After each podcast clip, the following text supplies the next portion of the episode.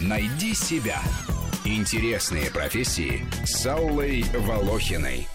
Дендролог – специалист, который может доходчиво объяснить устроителям городской красоты в кавычках, почему не нужно заматывать стволы деревьев светящиеся гирлянды, какое дерево лучше выбрать для главной елки страны, сколько сотен лет тому дубу, который хочет срубить застройщик, какие деревья погибнут в городском смоге, а какие, напротив, поборят его и дадут глоток чистого воздуха измученным жителям мегаполисов. Александра, Александра, что там вьется перед нами?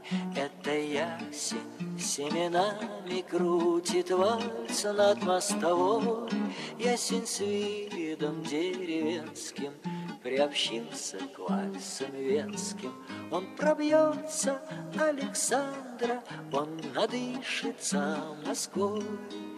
Дышать в Москве удовольствие сильно ниже среднего. Количество зеленых парковых зон и деревьев во дворах и вдоль дорог становится все меньше с каждым десятилетием. В 50-х годах прошлого века дендрологи рекомендовали для посадки в городах самые дешевые и быстро растущие деревья – тополя. Они устойчивы к жаре, холоду и загазованности, легко обеспечивают пыли и шумозащиту, очень быстро растут до двух метров в год. Каждый тополь производит кислорода в три раза больше, чем липа, в четыре раза больше, чем сосна. К тому же древесина этого дерева выделяют фитонциды, вещества, обладающие бактерицидными свойствами. Однако тополиный пух создает массу неудобств и проблем. Их планировали заменить на деревья долговечные и более ценных пород – ясень, липу и вяз. Однако те не могут расти так быстро, как тополь, и все застопорилось. Правда, сейчас молодые архитекторы в Москве с привлечением дендрологов работают над озеленением садового кольца, тоскующего о своих прежних яблонях, и предлагают горожанам и гостям столицы в скором времени в тени новых кустарников вдыхать ароматы столицы перед десятиполосным шоссе. А в Лужниках обещают посадить в три раза больше деревьев, чем вырубят в процессе благоустройства. Появятся каштаны, лиственницы, клены, липы, яблони, ели и можжевельник. Москву рябиной красили, Дубы стояли князями, Но не они, а ясени Без спросу росли.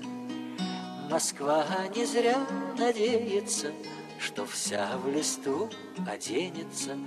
Москва найдет для деревца Хоть краешек земли. Дендрологи изучают не только деревья, но и кустарники, полукустарники, древовидные лианы, стелющиеся древесные растения. Они участвуют в разработке проектов строительства, капитального ремонта и реконструкции зданий и сооружений, если в зоне работ есть зеленые насаждения. Составляют дендроплан, который требуется представить Департамент природопользования и охраны окружающей среды, если речь идет о Москве. Там должны выдать порубочные билеты или разрешение на пересадку деревьев и кустарников. Услугами дендрологов пользуются также ландшафтные дизайнеры и садоводы-любители, когда требуется правильно подобрать деревья и кустарники. Ведь необходимо учитывать тип почв, освещенность и увлажненность участка. Специалист также диагностирует проблемы сада, оценивает состояние растений, определяет возраст старых деревьев, дает рекомендации по уходу за ними. За один вызов на участок в Подмосковье дендролог получает примерно 5000 рублей. Также дендрологи вводят экскурсии в парках и заповедниках. В Москве нашла три вакансии дендролога с зарплатой в 30-35 тысяч рублей. Тянулось к небу дерево, и только небу верила, а кроме неба верила натруженной земле. Рубрика об интересных профессиях выходит в эфир по будням, а большую программу «Найди себя» слушайте по воскресеньям в 12 часов. Найди себя. Интересные профессии с Аллой Волохиной.